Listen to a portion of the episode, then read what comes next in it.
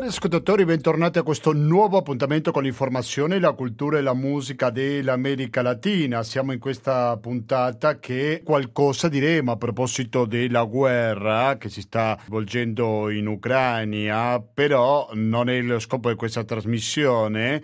Faremo qualche accenno anche subito, però il principale argomento di questa trasmissione passa per Berta Cáceres leader del popolo Lenca, che si trova per lo più in Honduras, che è stata uccisa quando la notte fra il 2 e il 3 marzo di sei anni fa. Quindi, compiendosi questo sesto anniversario, non possiamo non ricordare la figura e il legame con l'attualità che ha la figura di Berta Cáceres. Sono stati diversi commemorazioni, diversi eventi per ricordare una figura così importante. Questo sesto anniversario della sua scomparsa fisica credo che la possiamo legare con la decisione da parte del neo-governo di Honduras, ricordiamo la presidenza di Xiomara Castro che iniziò il 27 gennaio di quest'anno, quindi circa cinque settimane fa, Xiomara Castro ha preso la decisione di chiudere con le concessioni alle miniere. Non a caso colleghiamo questi due fatti perché la lotta contro il maltrattamento della terra da parte delle grandi aziende è una delle lotte principali, direi, da parte di Berta Cáceres, quindi fatti del passato che si collegano con notizie di strettissima attualità. Però prima di passare a questo argomento, un breve accenno lo faremo a proposito delle ripercussioni della guerra in Ucraina in America Latina. Le divisioni che ci sono nella regione latinoamericana si riflettono in parte con il rapporto che hanno i diversi paesi con la Russia e quindi questo si riflette persino nel voto delle Nazioni Unite in cui il Venezuela è stato uno dei pochi paesi che non ha condannato l'attacco russo contro l'Ucraina. Aggiungiamo semplicemente che il suo voto non è stato valido per il semplice motivo, non è una questione politica, bensì economica, perché Venezuela non ha pagato la sua quota alle Nazioni Unite. Dolce Vele afferma che il presidente russo Vladimir Putin ha concentrato sempre più l'attenzione sull'America Latina accordi commerciali, consegne di armi, apertura corrispondenti per le agenzie russe Sputnik e RT, diplomazia con i vaccini, prestiti milionari a Cuba ed esercitazioni militari con il Venezuela. I suoi tentativi di riavvicinamento sembrano dare frutti. Poche settimane prima dell'invasione russa dell'Ucraina, il presidente argentino Alberto Fernandez e il suo omologo brasiliano Jair Bolsonaro si sono recati a Mosca. Lo abbiamo trattato anche approfonditamente, aggiungo io, queste due visite. Non per mediare nel conflitto ucraino, ma per ringraziare Putin. Fernandez ha offerto il suo paese alla Russia come porta per l'America Latina. Bolsonaro ha dichiarato la sua solidarietà alla Russia. Entrambi hanno fatto orecchie di mercante agli avvertimenti di Washington in vista del dispiegamento di truppe russe sul confine ucraino. Le loro visite hanno simulato un riorientamento strategico di un continente che era stato precedentemente considerato il cortile di casa degli Stati Uniti. Alberto Fernandez, un peronista di centrosinistra, sostiene un ordine mondiale multipolare e si sente soggiogato dal Fondo Monetario Internazionale, dal cui stilicidio finanziario l'Argentina dipende da molti anni.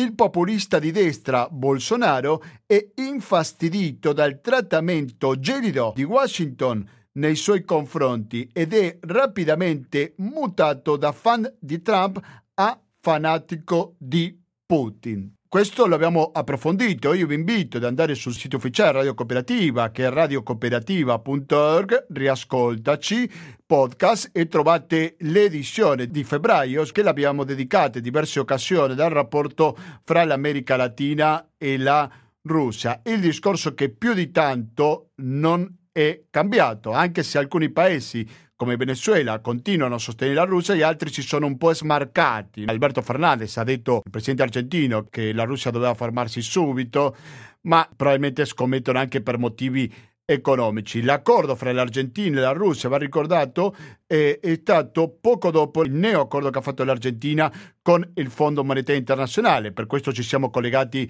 qualche settimana fa con Buenos Aires per parlare con lo storico corrispondente dell'ANSA presso la capitale argentina. Ha detto, beh, noi dipendiamo dell'FMI, però qualche margine di libertà vogliamo averlo ed è per questo che è volato rapidamente verso Mosca. Le sto dicendo in parole molto semplici, per questo vi dico andate sul sito della radio, siamo anche latinoamericano presente sulle principali piattaforme di audio on demand anche lì potete recuperare queste trasmissioni in modo assolutamente gratuito. Dunque, oggi 3 marzo 2022 sono le 18.28 minuti, quindi adesso facciamo una breve pausa musicale quando torniamo attenzione perché ci dedicheremo a parlare sia del caso di Xiomara Castro della neo presidente dell'Honduras ma anche parleremo del caso di Berta Cáceres. 120 82 301 è uno dei metodi per darci una mano. Il RID bancario, il pago elettronico e il contributo con l'associazione Amici Radio Cooperativa sono i metodi alternativi per aiutarci alla sopravvivenza. Musicalmente oggi ci accompagna Carla Lara. Vida es decidir, vita è decidere, il brano che sentiamo adesso. Mata la ignorancia, esa si mata.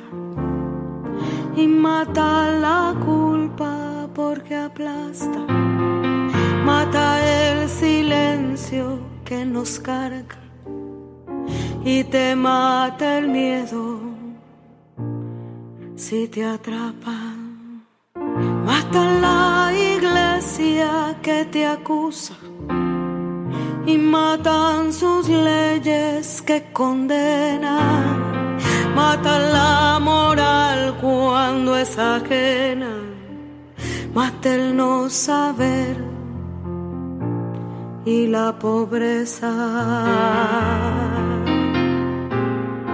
Porque es vida decidir cuando se sabe, porque es vida decidir cuando se debe, porque es vida decidir porque mi cuerpo es mío. Es vida decidir cuando se quiere. Vida es decidir che il corpo è mio, vita è decidere quando si quiere, quindi vita è decidere quando il corpo è mio, vita è decidere quando si vuole. Così cantava o finiva il suo brano Calalara, ricordo il suo titolo è La vita es decidir, la vita è decidere e adesso andiamo avanti con questa puntata di Latinoamericano naturalmente per Radio cooperativa. Il primo tema che, di cui parliamo oggi è Xiomara Castro. Faccio un'autocritica, non ne abbiamo approfondito più di tanto, però mi sembra che va conosciuto meglio e credo che i governanti vanno qualificati non per l'immagine, i discorsi politici, tutt'altro, vanno conosciuti per i fatti. E Xiomara Castro ha dato un segno concreto, ovvero ha deciso di chiudere con permessi per muoversi nel territorio honduregno alle miniere. Ma per capire meglio questo tema è che torniamo a parlare con un esperto della zona del Centro America come lo è Giorgio Trucchi, un vecchio amico di questa trasmissione. Giorgio Trucchi, buonasera e bentornato a Radio Cooperativa, latinoamericano. Grazie, ciao Gustavo e un saluto a tutti gli ascoltatori e ascoltatrici. Grazie mille per la tua solita disponibilità. Giorgio, come possiamo interpretare questa decisione da parte di Xiomara Castro? Possiamo vedere veramente come una svolta nella politica honduregna o un po' esagerato parlare in questi termini? Ma è, è, l'inizio, mi sembra che sia l'inizio di una svolta. Eh, mi sento dire che non, non eh, ce lo si aspettava, eh, però per, la, per, tutto ciò che è successo in Honduras negli ultimi 12 anni dopo il colpo di Stato, anche quelle che sono le speranze, uno fa sempre fatica un po' no? e quindi resta sempre in attesa di vedere se poi eh, le promesse vengono rispettate e diventano realtà. Scusa se ti interrompo. Giorgio, ma ricordiamo sì. che Xiomara Castro è la moglie del presidente che è stato deposto nel 2009, Manuel Zelaya, no? Prego. Esattamente, è la moglie di Manuel Zelaya, però soprattutto è stata durante questi 12 anni anche una grande attivista ed è stata molto presente eh, nelle, nel, proprio nelle strade durante le proteste, durante la lotta contro il colpo di Stato. Ricordiamo che si era già presentata nel 2013 aveva vinto le elezioni, aveva denunciato forti brogli, le elezioni in cui per la prima volta era diventato presidente Juan Orlando Hernandez e eh, si è ripresentato appunto l'anno scorso, questa volta vincendo, ma anche l'altra volta aveva vinto, però con un margine così abissale che non è stato possibile eh, fare nuovamente brogli e rubarsi nuovamente le elezioni come era successo nel 2013 nel 2017. Eh, però appunto stavo dicendo, ehm, era nell'aria, a me sembra l'inizio di un, di un, cambiamento che potrebbe essere davvero importante per un paese come l'Honduras, perché lei nel suo discorso di insediamento il 27 gennaio scorso aveva detto, no? aveva presentato un lungo elenco di oltre 20 punti eh, che avrebbe eh, affrontato eh, durante la sua gestione e poi anche una serie di misure immediate che erano promesse molto concrete fatte in campagna elettorale da realizzare durante i famosi primi 100 giorni, no? quindi questi eh, fantomatici primi 100 giorni. E eh, se guardiamo i fatti, i fatti, di queste ultime settimane vediamo che già una, alcune, una serie di cose sono state fatte, no? tra cui l'abrogazione di, di alcune leggi come eh, quella che è conosciuta come legge dei segreti, che è una legge che era stata fatta proprio dai governi eh, di destra per evitare che ci, si potessero consultare documenti pubblici in modo che non venissero scoperti tutti, eh, tutti i reati di corruzione che hanno pervaso eh, gli ultimi due governi di Juan Orlando Hernandez, aveva detto che sarebbe, avrebbe lottato per la libertà eh, dei difensori dell'acqua e della vita di Guapinol, che sono otto, eh, otto attivisti in difesa delle acque eh, di, una, di, una, zona al nord eh, del, dell'Honduras che si chiama Bajo Juan, che lottavano proprio contro una compagnia mineraria che stava avvelenando e distruggendo queste fonti di acqua. Queste persone sono rimaste per più di 30 mesi ingiustamente e illegalmente, come dice anche Nazioni Unite, in carcerazione preventiva e eh, Maracastro ha detto nei primi 5 giorni riusciremo a farli liberare. Beh, il 25 febbraio sono finalmente stati liberati perché la Corte Suprema di Giustizia ha dovuto ammettere che tutto il processo montato contro di loro era totalmente nullo. E poi quello che accennavi anche tu, che eh, lei l'aveva già annunciato, mai più concessioni minerarie nel nostro paese, mai più concessioni idroelettriche, mai più attività mineraria a cielo aperto. Beh, il, il 28 febbraio, proprio l'ultimo giorno del mese, il Ministero dell'Energia, Risorse Naturali, Ambiente e Miniere ha cancellato tutti i permessi di sfruttamento estrattivista che ci sono in Honduras, ha vietato, ha dichiarato l'Honduras territorio libero da attività minerarie a cielo aperto e ha decretato una moratoria di tutte le attività minerarie, sia di, di miniere metalliche e non metalliche, con la decisione di ricontrollare, sospendere, cancellare anche tutte quelle licenze ambientali molto spesso emesse in modo assolutamente eh, non consono alla, a, ai criteri eh, e tutti quei permessi e le concessioni che sono già attive. No?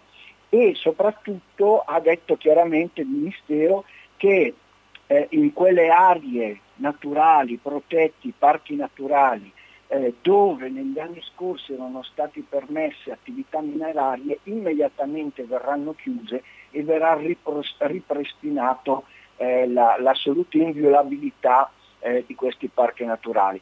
Per cui sono alcune misure molto concrete, già annunciate, però questa volta sì realizzate, che mandano un segnale molto importante. Io lo dicevo forse l'ultima volta che ci eravamo sentiti, no? cosa, cosa, dovrà fare Xiomara Castro fin dall'inizio? In, quel, quella volta dicevo deve mandare dei segnali di rottura con il passato, questo è fondamentale. Ci, per le cose più grosse ci vorrà tempo, dovrà cercare i voti in Parlamento, dovrà lottare contro un tessuto che eh, i, i, settori golpisti e post-golpisti hanno creato eh, durante questi 12 anni. Non sarà facile smantellare tutto questo eh, sistema di corruzione e impunità dove c'è in mezzo anche il crimine organizzato, il narcotraffico, ma dei segnali importanti bisogna farli e in alcuni casi li sto già facendo. Volevo chiederti, ma il discorso di come si toglie queste concessioni? Il Presidente prende la decisione e automaticamente vanno via oppure, come presumo io, c'è un processo più lento se vogliamo perché finalmente l'Honduras si liberi di queste miniere? No, il, il, il Presidente no, non può farlo, no? è per quello che ah. il, questa, questo decreto viene, eh, viene annunciato dal Ministero preposto a gestire quelle che la, quella che è l'attività mineraria, quella che è l'attività energetica e quelle che sono le risorse naturali e l'ambiente. Eh, per cui eh, chiaramente eh, questo lo sta facendo perché c'è un messaggio chiaro da parte al potere esecutivo, in questo caso al Presidente della Repubblica, di operare in, in questo modo. Eh, ti ricordo anche che eh, nei due mesi prima, quindi più o meno da metà dicembre fino eh, a, dagli inizi di dicembre fino a metà gennaio, hanno funzionato delle varie commissioni di transizione che hanno lavorato eh, in modo veramente eh, strenuamente continuo con i vari settori della società honduregna, con i movimenti sociali, con le varie organizzazioni, col settore contadino, popolazione indigena, lavoratori e lavoratrici, proprio per raccogliere eh, tutte quelle che erano le, le, le, proposte e i bisogni di questi settori per ricercare per ogni proposta i riferimenti all'interno della legge e per poter consegnare ai singoli ministeri già eh, diciamo, il, diciamo, il, lavoro quasi fatto, no? nel senso cercando sia i fondi, cercando sia gli elementi giuridici poi per rendere attive e concrete le proposte presentate dalla società civile. Quindi in questo caso eh, chiaramente il lavoro è stato fatto già previamente, quindi è già stato studiato esattamente quale sarà il percorso giuridico per poter permettere questo tipo di moratoria e la proibizione eh, della, dell'attività mineraria a cielo aperto e il ritiro delle concessioni già eh, date negli anni precedenti molto chiaro quello che ci sta raccontando Giorgio Trucchi, lo chiamiamo giornalista. Dunque, io l'altro tema che vorrei parlare con te, Giorgio, è la questione inevitabile, ne avevo parlato tante volte, ma continuiamo a parlare del caso di Berta Casse. Se continuiamo a parlare, vorrei fare un, il punto della situazione per quanto riguarda il processo contro i colpevoli. Sono stati un po' responsabili, è chiaro che sono responsabili materiali, ma bisogna anche capire quelli intellettuali, quindi chi ha deciso questo omicidio. Lo ricordo ricordiamo, a sei anni, si è compiuto proprio ieri, dell'omicidio, lo ricordo, di Berta Cáceres. Ecco, qual è la figura che ha in Honduras oggi Berta Cáceres e a che punto siamo nel processo giuridico per trovare i colpevoli?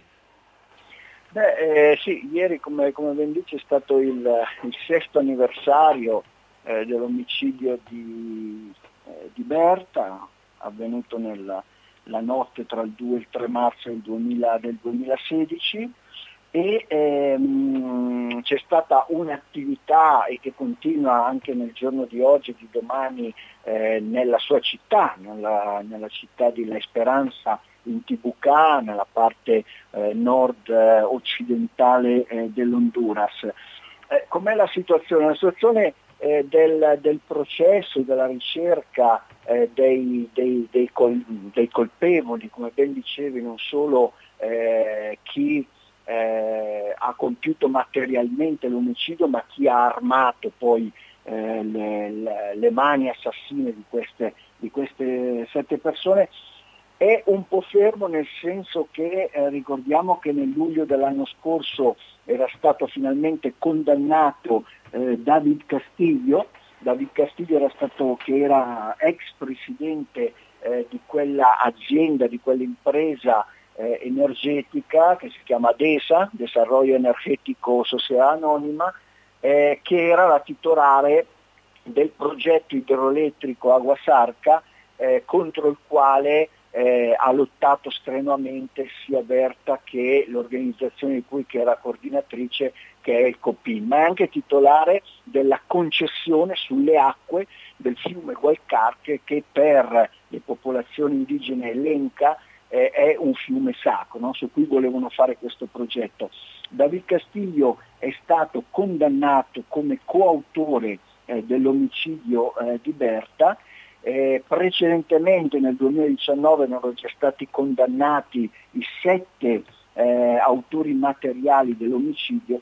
E quando diciamo che David Castillo è coautore era perché eh, è stato eh, chiaramente de- determinato in sede giudiziaria che lui era un po' il collegamento, eh, l'anello di congiunzione fra eh, cui chi ha compiuto direttamente l'omicidio e i mandanti. Per cui eh, il 4 aprile finalmente, dopo nove mesi di attesa, eh, pensate che la legge dice che dopo la condanna il giudice ha massimo 30 giorni di tempo eh, per far conoscere qual è la pena, qui sono passati nove mesi, questo dà un'idea di quello che è successo in questi sei anni eh, di processo per cercare i colpevoli dell'omicidio, eh, finalmente il 4 aprile i giudici faranno sapere qual è la, la pena. Indipendentemente da quello, perché l'importante è che è già stato condannato, eh, attenzione perché è un elemento fondamentale, importantissimo, cioè il fatto di arrivare a una condanna e a una pena eh, per questo signore, questo David Castillo, presidente di quell'impresa, permetterà poi di continuare il processo e di andare a cercare, indagare e portare sul banco degli imputati i mandanti. E perché dico questo? Perché il Copin anche ieri durante il discorso eh, Berta Suniga, no? figlia di Berta Cassere, attuale coordinatrice del Copin, lo diceva chiaramente, cioè è stato assurdo, è stato difficilissimo eh, arrivare fin dove siamo arrivati, ma la cosa non è finita, anzi adesso viene la parte più difficile, perché in sede giudiziaria hanno già definito che questa persona, questo David Castillo, era l'anello di congiunzione con i vertici dell'impresa DESA e quindi i vertici dell'impresa DESA, che concretamente sono membri di una delle famiglie più ricche e potenti eh, dell'Honduras, la famiglia Atalasarla, eh, dovranno per forza essere chiamati in giudizio, dovranno essere investigati, dovranno essere eh, condannati. Non sarà facile, ricordiamo che Somara Castro è cambiato il governo, ha cambiato il potere esecutivo, ma nel potere giudiziario ancora non ci sono stati cambiamenti, per cui le persone che sono lì sono le stesse che hanno gestito eh, tutti i tentativi di deviazione, di depistaggio, di coinvolgere eh, i gruppi di potere eh, che hanno protetto la, l'impunità e la corruzione in Honduras, per cui sarà ancora una lotta molto lunga e Berta Vertita diceva chiaramente fondamentale il nostro lavoro, fondamentale il lavoro di tutti quelli che ci hanno sostenuti, ma fondamentale anche la solidarietà nazionale e internazionale. Esattamente, dico, adesso sentiamo Gio- sì. senza il sostegno della gente sia dentro che fuori dell'Honduras. Eh, certamente, per quello noi facciamo il nostro piccolo qua Radio Cooperativa. Proviamo a sentire proprio le parole, come diceva, conosciuta come Bertita Cáceres. Da sei anni che stiamo chiedendo giustizia in un caso così simbolo in Honduras ed è inaccettabile che ancora non abbiamo raggiunto la giustizia dopo questo assassinato. Cada esfuerzo articulado a las demandas han sido claves para juzgar a parte de la estructura criminal que opera e quindi chiede che non rimanga impune questo omicidio. Che mirava integralmente la manera en la que opera el modelo extractivo minero en el cual los pueblos indígenas son considerados obstáculos en el lucrativo negocio de las cúpulas económicas de Honduras y en la que no se consideran sujetos de derecho. Considera il progetto minero, racconta Bertita Cáceres Zuniga, la figlia di Berta Cáceres, che la gente che abita sul posto non vengono rispettati rispettate i loro diritti. Giorgio, però dicevi che deve cambiare la giustizia per un po' di speranza in più. C'è o mi sbaglio con il cambio di governo? Assolutamente sì. Eh, una delle promesse eh, fatte, a cui accennavo prima, fatte da Xiomara Castro il giorno del suo insediamento era giustizia per Berta Casere. Eh, ripeto, non sarà facile, ma sono stati fatti passi importanti e soprattutto, ripeto quello che dicevo prima, cioè già in sede giudiziaria è stato determinato che i vertici dell'impresa DESA erano a conoscenza di quello che stava succedendo, erano a conoscenza di quello che David Castillo faceva. Per cui c'è una grande speranza, non sarà facile, ripeto, perché si farà di tutto per evitare che uno dei gruppi, eh, una delle famiglie eh, più potenti dell'Honduras venga portata al banco dei, degli imputati addirittura condannata, ma c'è molta, eh, c'è molta speranza, c'è molta speranza e sicuramente questa volta ci sarà un potere esecutivo e una buona parte del Parlamento che non metterà i bastoni nelle, nelle ruote perché non è allineato con il sistema estrattivista, con i gruppi di potere e con chi fino eh, in questi eh, ultimi 12 anni ha fatto il bello e il cattivo tempo eh, in Honduras. Eh, ti aggiungo solo due cose veloci. Eh, durante l'attività di ieri sempre eh, Bertita ha detto chiaramente che oltre al tema di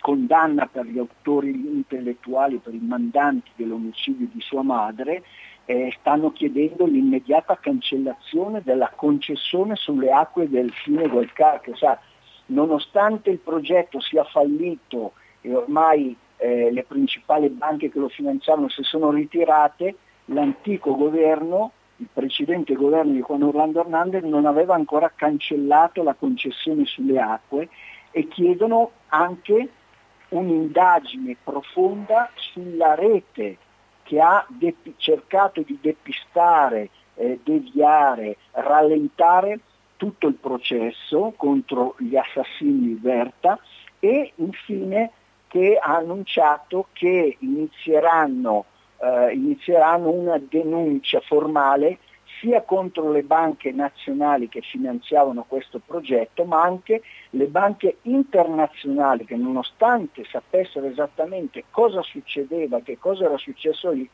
hanno continuato a finanziare. Stiamo parlando del Banco del BESI, del Banco Centroamericano di Integrazione Economica, stiamo parlando del FinFund che è un fondo eh, finlandese, stiamo, stiamo, parlando di un altro eh, banco eh, di sviluppo, così come lo chiamano svedese, e eh, più le principali banche eh, honduregne, di cui una Ficosa guarda caso i principali vertici, sono la stessa famiglia eh, che eh, controlla e controllava il progetto Aguasarca che controllava l'impresa DESA. Certamente, io ringrazio molto Giorgio Trucchi, giornalista. Dobbiamo tenere presente la data del 4 aprile, hai detto, no? Quindi fra un mese... 4 aprile. Decide la giustizia. Beh, verrà il 4 aprile, lui è già stato condannato da vice. Sì. Il 4 aprile diranno chiaramente eh, qual è la pena. Qual è la pena? Ok, sarà la condanna.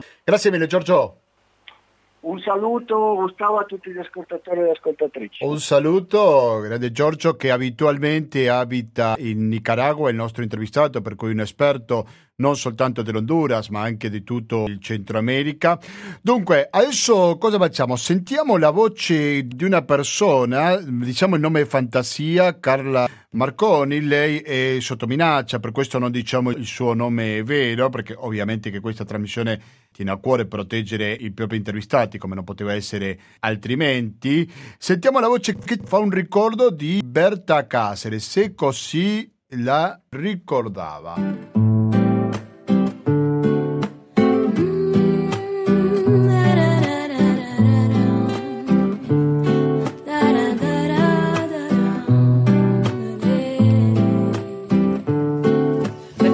Se quedaron sin mamá.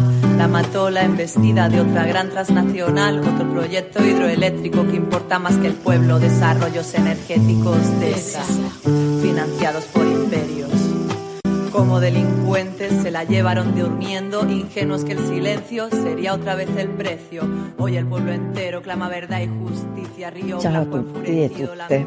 Eh, innanzitutto grazie per questo spazio. Eh, per, per parlare di Berta, Berta Cáceres, e, mm, la riconosciuta attivista profondamente impegnata e instancabile protagonista di tantissime lotte contro ogni tipo di ingiustizia, che è stata assassinata la notte tra il 2 e il 3 marzo del 2016. Quindi fra, fra poco, il prossimo mese, si celebreranno sei anni dalla sua semina. Si parla di semina perché Berta è germogliata, si è moltiplicata e mm, grazie al suo esempio eh, sono nate tantissime altre lotte in difesa della vita. Eh, Berta ha cofondato il COPIN, un movimento indigeno eh, che dal 1993 lotta per i diritti del popolo Lenca nella zona occidentale dell'Honduras, eh, per migliorarne le condizioni di vita, visto che da parte dello Stato non c'è mai stato nessun tipo di attenzione anche eh, nelle, nei diritti basilari delle comunità, eh, iniziando dal, dall'educazione, la salute o le vie di accesso grazie al Copin si, si è riusciti a ottenere eh, appunto scuole, centri di salute e aperture di, di via di accesso ehm, attraverso grandissime lotte o grandissimi eh, pellegrinaggi verso la capitale con azioni contundenti tipo incatenamenti sotto il palazzo del congresso, occupazioni del palazzo della, della giustizia e via dicendo. Eh, Grazie a queste manifestazioni si è, sono riusciti anche a bloccare progetti di deforestazione, costruzioni di dighe e miniere e altri progetti che, che minacciavano comunque la vita nelle comunità stesse e il loro territorio. Como delincuentes se la llevaron durmiendo, ingenuos que el silencio sería otra vez el precio. Hoy el pueblo entero clama verdad y justicia, Río Blanco enfurecido, la memoria sigue viva. Copin ha sempre accompagnato le lotte delle comunità e nel 2013 è iniziata ad accompagnare la lotta della comunità nella zona di Rio Blanco, comunità Lenca, eh, che stava resistendo contro la costruzione di un megaprogetto elettrico chiamato eh, Agua Sarca e, e, tutte le conseguenze nefaste che ne derivano. Eh, nonostante questi progetti eh, vengano presentati come ehm, sviluppo per le comunità, come eh, miglioramenti per, le, per, la loro vita. Eh, in effetti sono tutti specchietti per le allodole, queste promesse non vengono mai mantenute. E, e quindi eh, tante tante comunità che hanno ben chiare le idee, resistono contro questi progetti, li, li denunciano. E, e, il Copin è, è diciamo, il loro portavoce e difatti attraverso le, le denunce del Copin eh, sono eh, resi visibili gli aspetti disastrosi di questi progetti, sia alle comunità che a livello nazionale e a livello internazionale. Per esempio la, la corruzione a tutti i livelli istituzionali con cui vengono rilasciate le concessioni, oppure la totale mancanza di una consultazione alle stesse comunità che vivono nei territori dove poi vengono installati questi progetti eh, il comportamento irresponsabile e quindi complice delle istituzioni finanziarie. E nel caso del progetto di Agua Sarca eh, sono coinvolte anche delle banche europee e, e la criminalizzazione e la, la, violenta repressione contro la legittima resistenza delle comunità, eh, fino ad arrivare alla morte eh, come è successo appunto a Berta e a altri attivisti di questa, di questa zona, però anche di tantissime altre zone eh, dell'Honduras. Aguasarca, empresarios asesinos otra vez bajando de su barca. mostrándonos espejos que nos reflejan la cara, creyendo que acá ya nadie recuerda nada. Il L'assassinio di Berta ha scioccato a tutti i livelli sia nelle comunità dove era veramente amatissima, a livello nazionale e a livello internazionale.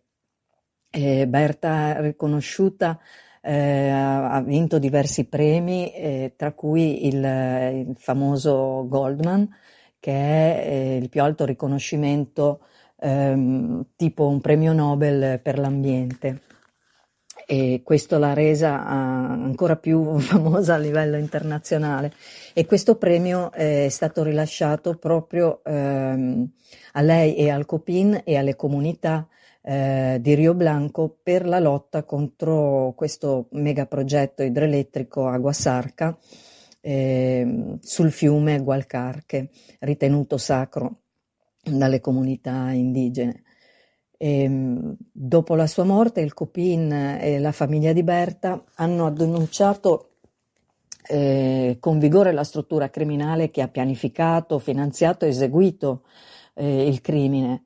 E, ehm, questa struttura eh, comprende membri dell'esercito, ex membri dell'esercito, eh, alcuni dei quali addestrati negli Stati Uniti, eh, funzionari statali, e membri di una famiglia eh, onnipotente chiamata Atala Sabla, eh, proprietaria del, del, progetto idroelettrico eh, Aguasarca, che eh, nonostante le prove contundenti e eh, innumerevoli che sono emerse durante i processi del 2018 e del 2021, non è ancora stata accusata.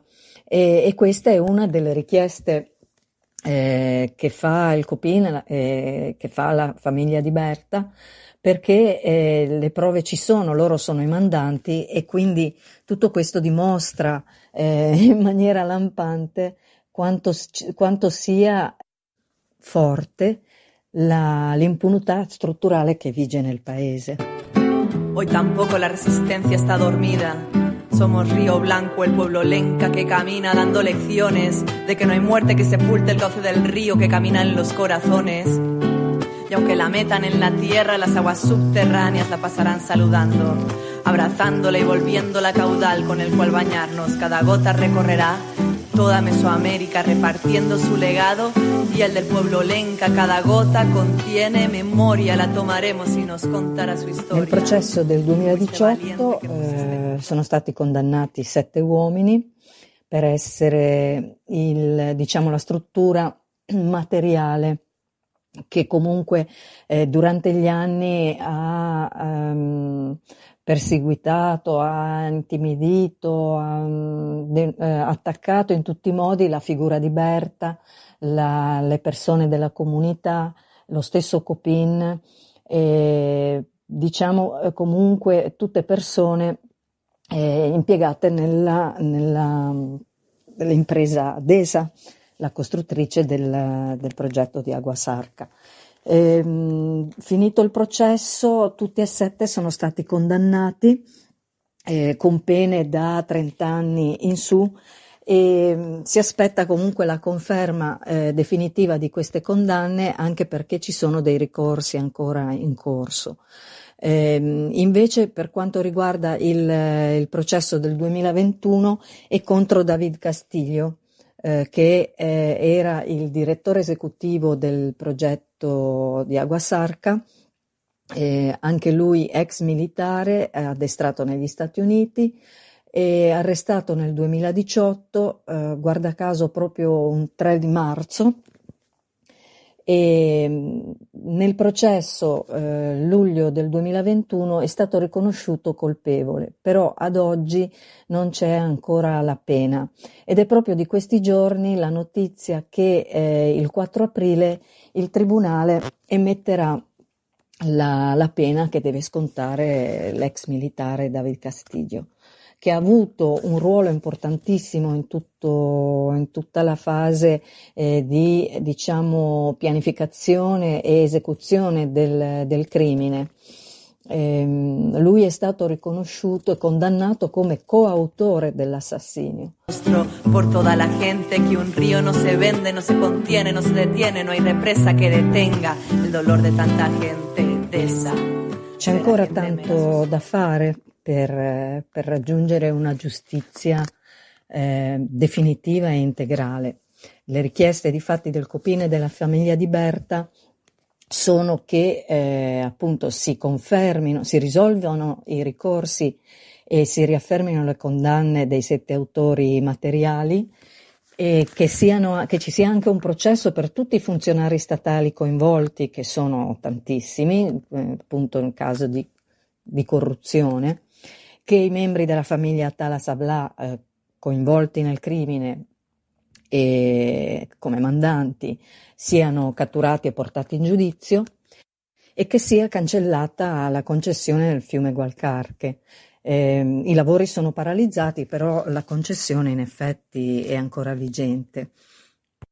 Questa causa è riconosciuta appunto come, come emblematica per, per tante, per tante ragioni, una per aver eh, appunto smascherato e comunque evidenziato e visibilizzato come funzionano questi progetti, ma non solo con denunce, ma con, con prove contundenti che sono appunto uscite fuori durante i progetti.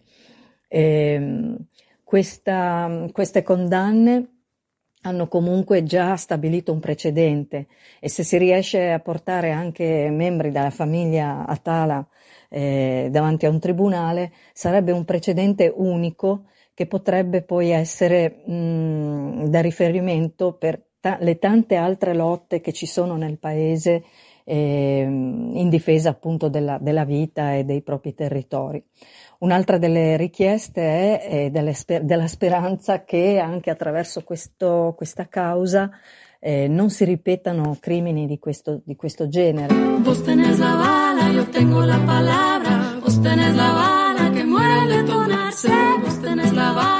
Tengo la palabra, tengo la palabra, che vive a replicarse.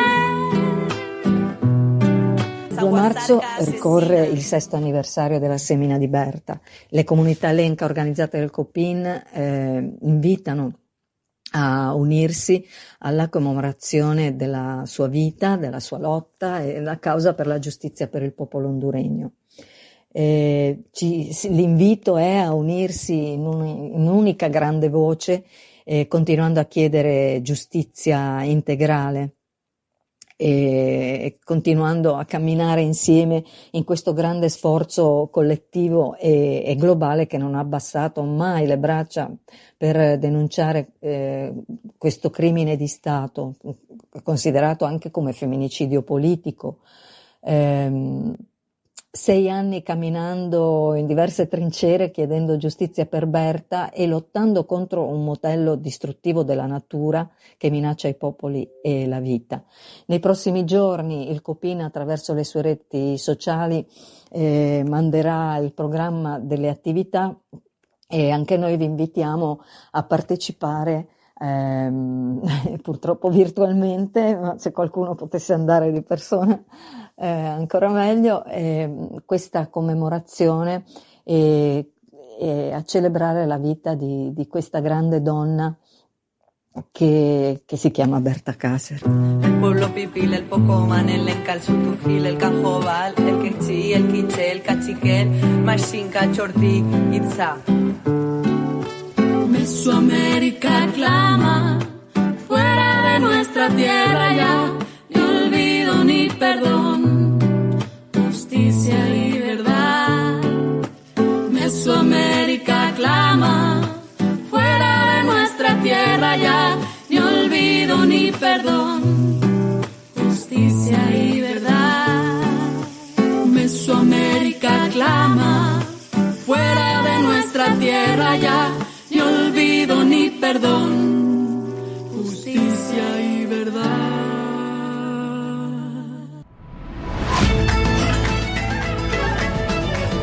Gentili ascoltatori, è arrivato il momento di salutarci e di concludere con l'edizione 818 di Latinoamericano. Che.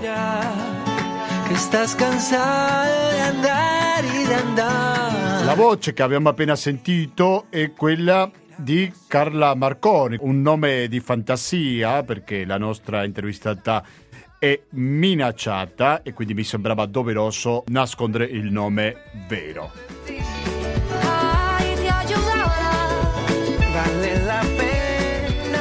Sono le 20 e 12 minuti, lo dico perché ci ascolta in diretta giovedì sera, lo ricordiamo che andiamo in onda ogni giovedì dalle 19.10, magari ci sentite in replica il lunedì dalle ore 16 e 25. In ogni caso sentirete economia e società in diretta se ci ascoltate a noi in replica o in replica se a noi ci ascoltate in diretta. E dopo attenzione perché sarà il momento di ascoltare questo in diretta di sicuro Internote.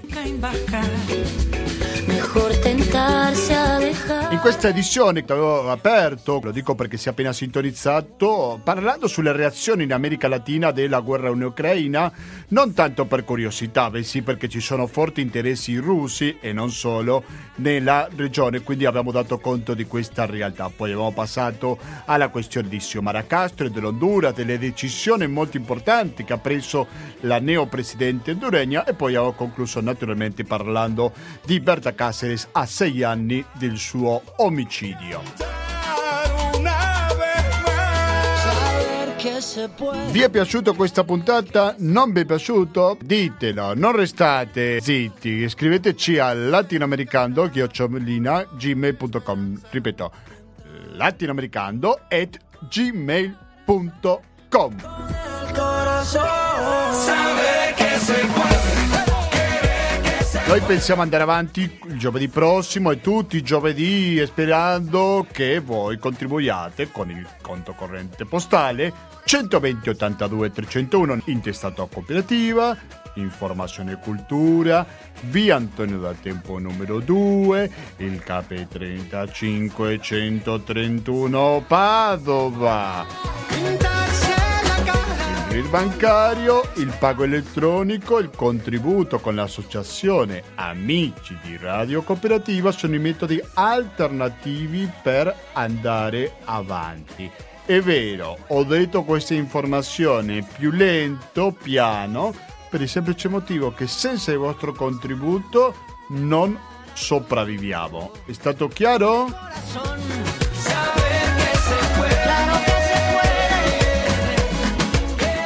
Quindi mi raccomando, continuate all'ascolto di Radio Cooperativa sul FM 92.7 per il Veneto in genere o il www.radiocooperativa.org per ascoltarci in streaming. Grazie e alla prossima!